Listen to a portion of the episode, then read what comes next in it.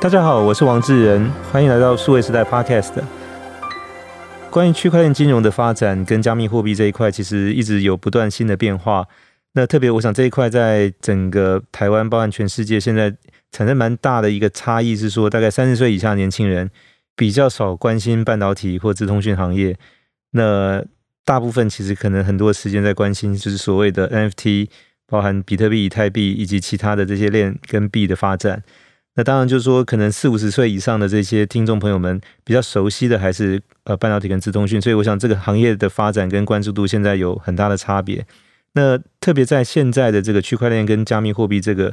有所谓的币圈一年，就是大概是人间十年或一般业界十年，所以它的整个就是行业的汰换跟这种推陈出新的速度也非常快。那很高兴我们在今天这个节目里面，我们再次请到之前也来过我们节目的区块链创业家叶向林 Noah。再回到我们节目来跟我们 update 一些新的进展。Noah 你好，大家好，志远好。对，Noah，那我想就是说，最近这一段时间我也接触到蛮多跟这个区块链金融有关的，不管是做投资或者创业或者应用这方面的。那我比较好奇是说，现在其实越来越多的资金往这一块集中。那以前可能很多是个别天使投资哈，但现在有很多新的基金成立，它的目的就是要投资跟区块链有关的。那可不可以也？跟我们谈一下，我想这里面其实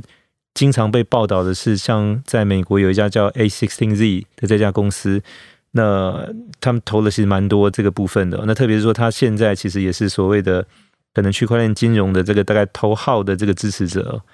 那你在这个圈子也很熟，也听过或者接触到很多关于这家公司，能不能也跟听众朋友先介绍一下，现在大概这个领域的整个 VC 跟投资者的情况是怎么样？对，现在其实我之前看到像一些朋友在写啊，就是如果要在 crypto 世界里面要找投资的话，第一件要做的事情就是不要找传统 VC，因为在传统 VC 里面，他没有办法在他自己的这个 balance sheet 上面去归类这个所谓的 tokens 嘛，所以那一关其实就已经呃卡得非常卡了。那所以 A16Z 呢，就是他很早就相对解决了这些事情。那另外，因为呃区块链在早期其实创造了很多就是呃新的所谓的呃呃，富翁啊，百万富翁 millionaires，那所以他们其实也自己开始做 crypto fund。那从这些 crypto fund 一开始呢，他就是投 token，他自己手上也是 token。那其中一个例子，比如说像中国好了，中国其实有非常多的这种呃做量化交易啊，quant trade 啊，其实台湾也很多，新加坡也很多。那这些 quant trade 这些公司呢，因为在呃跟交易所的合作之下，其实他们赚了非常多的钱。那所以这些也慢慢变成一些 LP 啊，变成一些 investor。跟这些呃产业的 crypto fund，所以就有很多像这样的这些 crypto fund，现在正在找呃 Web 三的这些投资标的，所以这个是是相对比较有趣的事情。是，那这个 A16Z 其实主要两位合伙人，一位叫 Mark Andreessen 哦，所以这个 A 就是从这个 Andreessen 的 A 来的。那他之前是九四年的时候写了这个 Netscape 这个 browser，所以算是第一代网络的非常知名的人士。那后来再转去做创投。那这个 Z 是那个 Ben Horowitz，那之前也是一个知名的创业者，后来转去做创投，所以两个人组合各取的名字的 A 跟 Z 组合叫 A16Z 哦。那他们其实投资基本上都看的是蛮所谓黑科技早期，然后大概都是属于是这种把一个赛道弄清楚之后，从上投到下很完整的这样一个做法哦。那过去这两年，他们其实花了很大的这个精力跟篇幅，一直在对外。倡导这个所谓的区块链相关的这个部分，然后也做了很多这方面的一些投资哦。那但我想就是说，这个部分当然，我想对一般听众来讲，这一年多的时间接触到有许多跟区块链金融，特别是呃 NFT 加密货币这个有关的。但能不能从一个投资者的角度来讲？我想之前就是因为 Noah 自己也创业哦，就是从投资者的角度来讲，就一般现在怎么去评估一个这种所谓的区块链？的项目就是到底，比如那个标准是什么，或者有哪些，或者他们所在意的？懂他，他其实我觉得区块链现在在投资上啊，有一个比较大的问题，就是 hearsay 很多，就 到处都是耳语听说这种小道消息。没错，没错。那所以，嗯。如果的就第一个 sign 是可能你的资讯来源有点问题的话，就是你如果所有东西都是从 Twitter 上面听说的，那你的所有做的决定都是 base 在 Twitter 上面这些人讲的话的话，那这可能有点危险，就准备被割韭菜了。对，因为其实，在区块链里面，真的 builders 就是本来在做这些东西的人大概只有个五趴甚至更少。然后在这五趴之外呢，有第一手的人会去 interview 他们，所以他们会会收到第一手的资讯。然后在接下来可能有一些 Tubers，他们已经是第三手、第四手资讯再去传播这些讯息了。所以到第三手、第四手的时候呢，这些可能都有些呃，甚至不是这么精确。那其实像我们会建议说，如果你真的对某个 project 有兴趣的话，就是 Twitter 上面当然是一些好的资讯来源，没有错。但是还是要自己去尝试一下这个 project，或者是你不管是去下载它的软体也好，或去玩玩它的游戏也好，去或去实际去体验它想要创造那个系统跟生态。那这是一个非常重要的事情，因为只有在体验之后，你才自己有感觉说这个东西能不能够持续，或者它会不会有长期的 differentiation 或这种 utility usage。那另外一个其实是就是区块链这件事情，其实最稀缺的是信任嘛。那信任这件事情从何而来呢？就是其实像现在，比如说有很多的的艺人啊，或或什么，他们现在开始进入 NFT 产业，进入 Web 三的产业，但他们就是很多这种 Web two 的做法，可能没有一些 Web 三的基因在里面。那 Web 三的基因就代表说，你必须还是要有 token。啊，或者是你还是要懂得代币经济，你还是要懂得这些啊经济的运作方法跟呃那 Web 三原生的一些做法，这个 project 比较容易起来。要不然呢，就其实就是发一个 NFT 后面就结束了这样。那所以怎么去看这个团队到底有没有 Web 三的基因？那看他可能 founders、advisors 中间有没有过去有一些成功的经历啊，或者 Web 三里面已经做了一些事啊，然后他的 network 长什么样子啊？这些也是些呃相对比较重要。Sign 啊，就是主要是你去理解它的这个跟 Web 三的信任程度的关系有多深，然后另外一个是，当然是自己也要去用用看，这样会比较好一点。是，那就像 n o a 介绍是说，因为 Twitter 上面大概都是二手、三手消息哦，那一手消息很重要，但一手消息通常都来自于就是说你可能朋友的朋友或朋友的朋友的朋友，所以就变成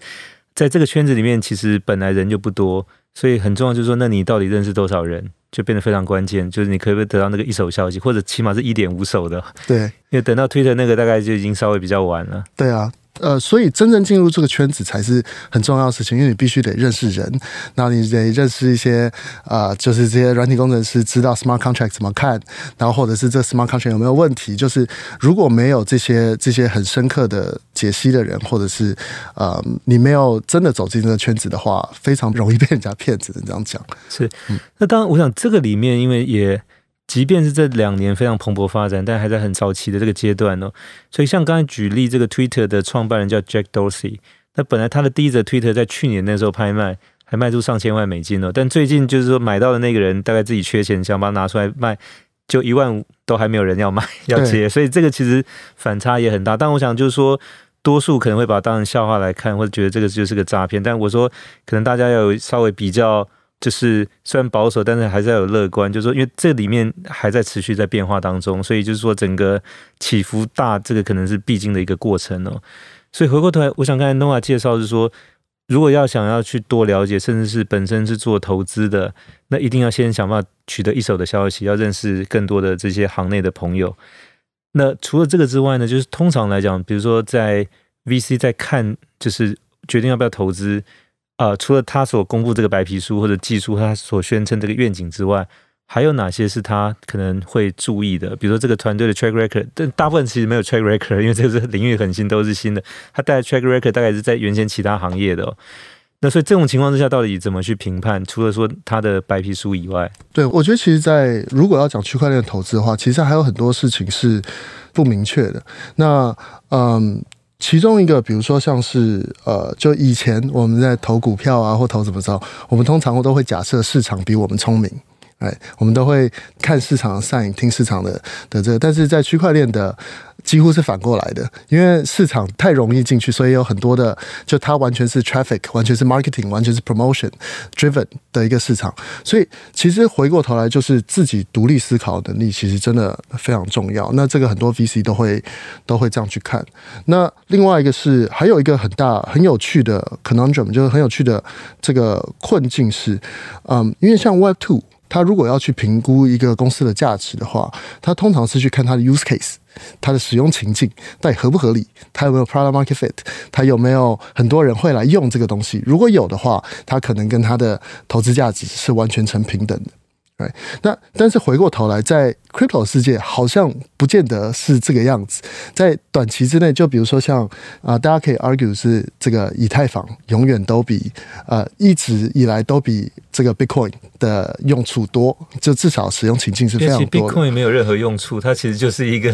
只就是储值的功能，储值的功能，对，价值价值储存功能。嗯、那当然，它的价值储存功能也有很大的价值，但是。呃，以太坊的这个价格一直都追不上 Bitcoin，它离它都一直都还是很远。它的量一直还是可以蒸发嘛？因为 Bitcoin 它其实锁定那个就两千一百万枚这个数量。没错，所以在这个中间里面，就是直接把使用情境多、use case 多，就会造成高的价值这件事情。其实这可能不是像以前 Web Two 想的这么强烈的等号啊，它可能中间还会有其他，但是这个我也没有答案。这就是要这大家过一阵子，然后大家可以开始去理解说，那 Web Three。就是也可能市场平静下来一点之后，大家会开始比较理解说啊，那我们怎么去评估一个币或者一个公司或一个什么价值？那以前都讲本意比嘛，现在讲都本梦比，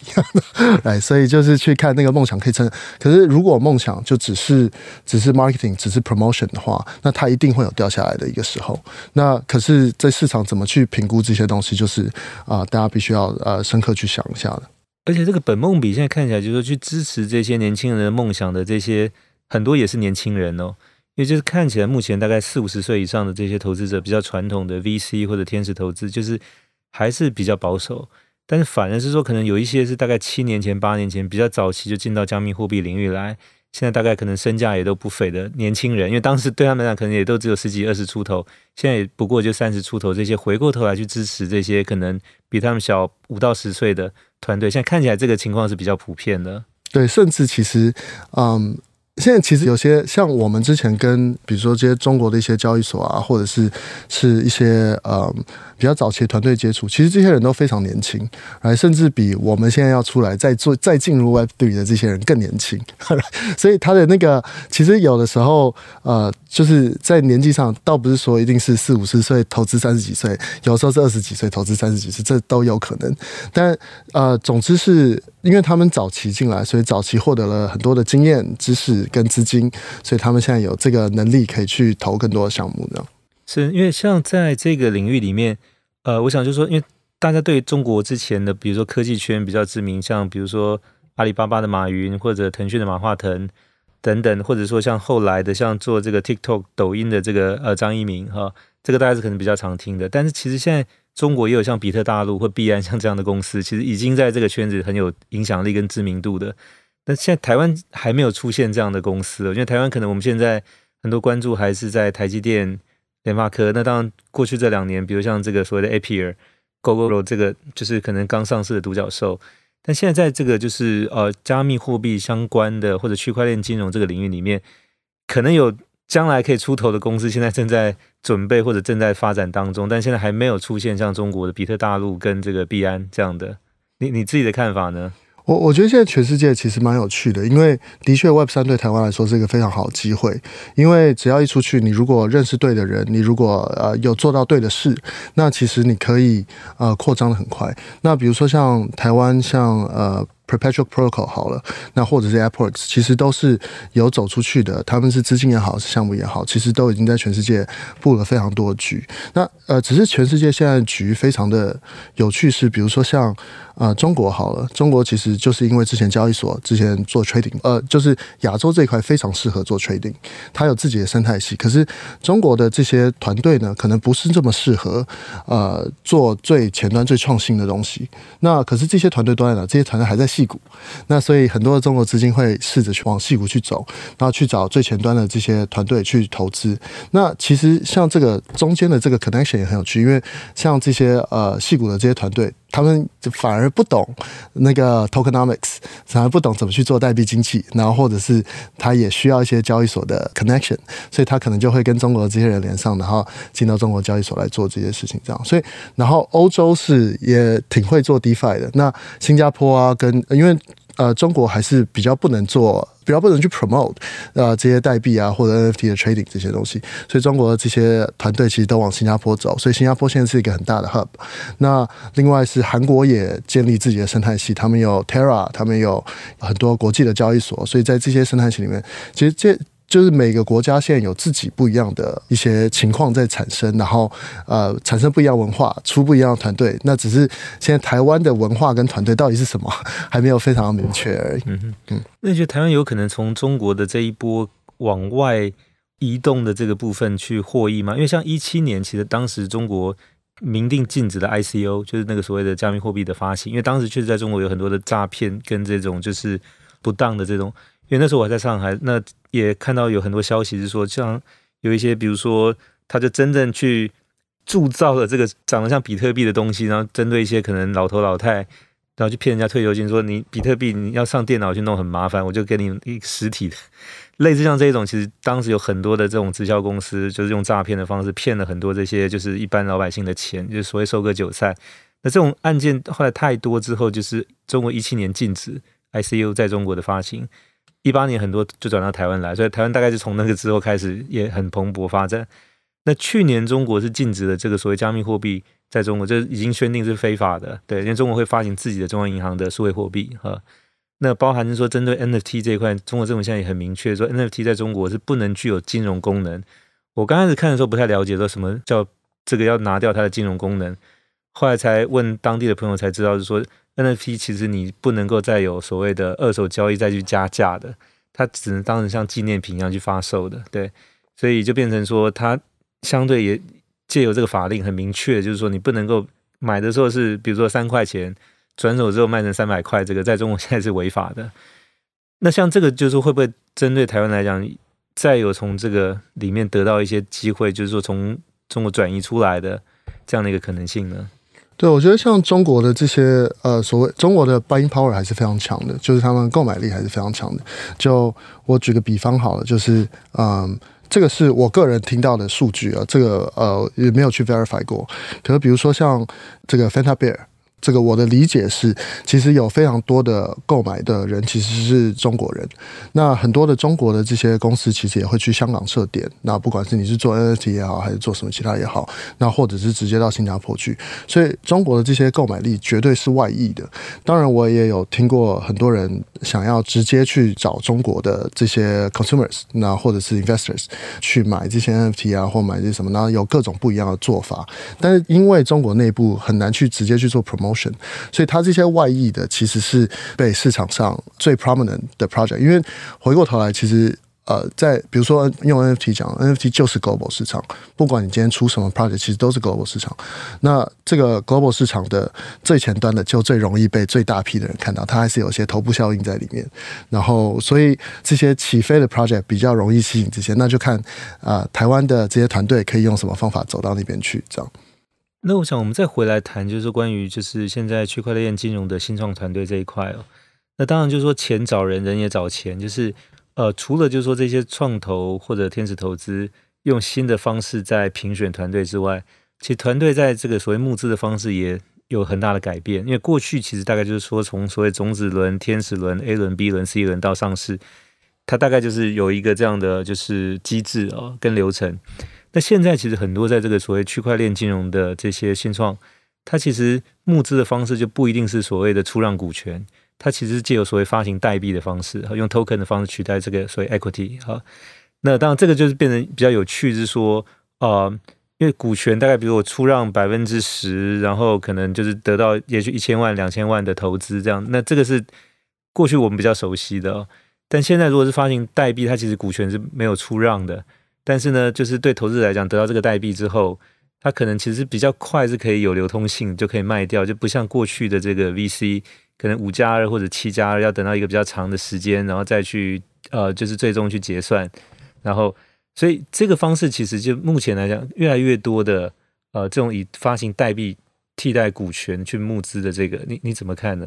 对，我觉得这件事情其实蛮有趣，因为现在市场上有非常多不一样尝试的方法。那其实这个回过头来，其实有一个呃核心的问题，就是如果比如说 Yuga Labs 好了，Yuga Labs 它还是有用股权去募。那因为比如说像他还是要进入主流市场嘛，所以他的呃还是会做 KYC，然后或者是他还是会呃设立公司这样。那只要设立公司，他原则上可能就会有一些股东啊或什么这样子的情况。那可是。代币的拥有者跟股权的拥有者，这两个在某一个程度上会不会有呃利益上的冲突呢？那这个当然是有可能的。那有冲突的时候，这个团队怎么解决？所以现在其实我觉得呃大家都在用不一样的方法，但因为很多团队还是希望可以加速成长，所以他还是会去拿 VC 的钱。那 VC 有的是直接要 token，那也有要股权的，这个情况都不一定。但是股权现在在接下来这个时代代表什么？跟代币在接下来这个时代代表什么？然后在每一个 ecosystem 或每每一个项目里面也可能都不一样。那股东就必须清楚知道说，那这个团队拥有资产是什么？那在这个整个生态系里面有多大的影响力，而不是认为自己拥有整个生态系的控制权。那这个是是 Web 三呃的公司做事比较不太一样的地方，因为你必须要把利益给呃让出去，你必须要把控制权给让出去。那可是让多少跟怎么让，然后怎么跟股东的这些利益来平衡，这个就是一个比较有趣的议题的。对，因为这个代币当然就是说，在初期募资阶段是针对特定的对象，特别是说这些投资者去发行。但随着这个公司的经营往下，其实它这个代币也会针对一般的消费者使用者去发行，因为那个是让它产生一个流通性，跟最后一个跟实体世界的这个法币有一个呃对接价值的一个变现的一个机制哦。那这个就产生一个比较，因为它其实本质上都是代币哦。那应该照理讲，就是说功能性质也都接近了。那这个会有点像，就是说以前如果说我去买可口可乐的股票，我是他的股东，跟我去买可口可乐来喝，我是他的消费者，它其实本来是两件事情。当然，就是说你像巴菲特，你也可以去买可口可乐股票，同时去喝可口可乐，最好是一件事。但通常情况下，就是说，呃，那个消费者喝可口可乐的，跟买可口可乐成为股东的这个，这个是两种身份哦。但现在在这个所谓的代币经济。以后随着这个区块链金融越来越普及情况下，它其实某种程度它就变成是一种人了。就我又是股东，我又是消费者，就是那这个就变成呃，但我想这个是一个新形态的一种一种方式，大概是呃没有办法走回头路。就是但是以后这一种身份跟权利义务的这种区分或确认会怎么来进行呢？他们其实现在有很多项目，就是出双代币。那双代币，呃，上次也有稍微讲到过，就是其实有些是治理代币，有些是是呃，根据它的它的功能性质来讲，就已经去做区分。没错，没错。然后呃，有些其实 NFT 现在也有点这样。你如果是早期买的，你就变成有点像股东；可是你后期买的，就变成是应用场景比较多的这些，像用户这样。用户那 STEPN 啊，或什么这些其他 product，其实大部分现在。都慢慢在往这个方向去走，至少能够把这个角色呃跟使用情境给区分开来，投资人跟使用者给区分开来，那他这样子比较能够去管理整个社群吧，应该是这样讲。对，所以我想这个目前这个阶段就发行这些代币应该算是一个蜜月期，因为现在还其实还无法可管哦。那当然，我想就是说，随着这种做法越来越多之后。还是会有一些可能问题或者说纠纷产生，那到时候就是也一定会造成一些可能诉讼或者说一些这种相关的一些法律的这种案件出来的情况下，就变成开始也会有一些公权力要介入去做一些动作，那这个就变成说所谓中心化，其实在这边应该是不可免的。所以那就说那这个所谓去中心化金融跟可能中心化的监管之间，会有一些什么样新的这种平衡，或者就是说这种。混合的方式产生的，根据你的观察，比如说会不会有各国政府有自己的一个看不见的围墙，就是可能圈定，就是说可能交易就只能在这个特定的领域或特定的国家当中去进行。对，我觉得，我觉得现在其实每个国家政府现在要管的事情都呃，应该说区块链发展太快，它有太多不一样的领域。可是最直接对国家有影响的，其实可能是这个所谓的稳定币。哎，那比如说像美国，其实在之前，今年拜登就说他要在这几个月之内，在这一百八十天之内制定出清楚的政策，说他要怎么对待这个稳定币或者是其他加密货币嘛。那可是其实之前在那个呃，就是 Fed，就是这个呃联储会，联储会他们已经做过非常完整的 research，只是这个 research 这个整个研究呢，并没有下一个定论说我们要怎么来看这个东西。但是它里面有标出来说，我最需要注意的就是稳定币这个东西，因为稳定币这个东西等于美元的话，它等于直接会影响到美元的流通，跟它操纵这个美元的一个情况。那所以现在在。我觉得全世界其实都在看美国接下来的这个呃政策要怎么试出，他要怎么去跟呃怎么去看待 Bitcoin，怎么去看待稳定币，怎么去看待这些其他的。那当然有些稳定币是直接向美国报告的，但其有一些稳，比如说 USDT 就跟美国几乎等于是毫无关系。可是他要怎么对待这个东西？那这个就是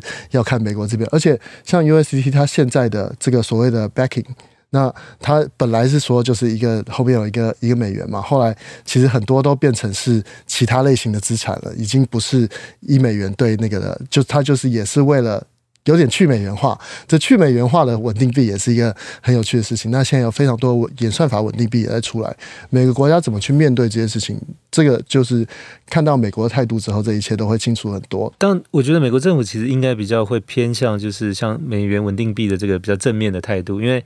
以他来讲的话，就是说，实际上多数的现在对加密货币的这种，并不是期待说哦，我去投资赚到钱，其实比较是说看到它的便利性，就是比如说这种所谓的跟货币之间的兑换或者流通，或者是说可能随身携带的这个方便性，就是说不用带很多现金在身上或者兑换，就是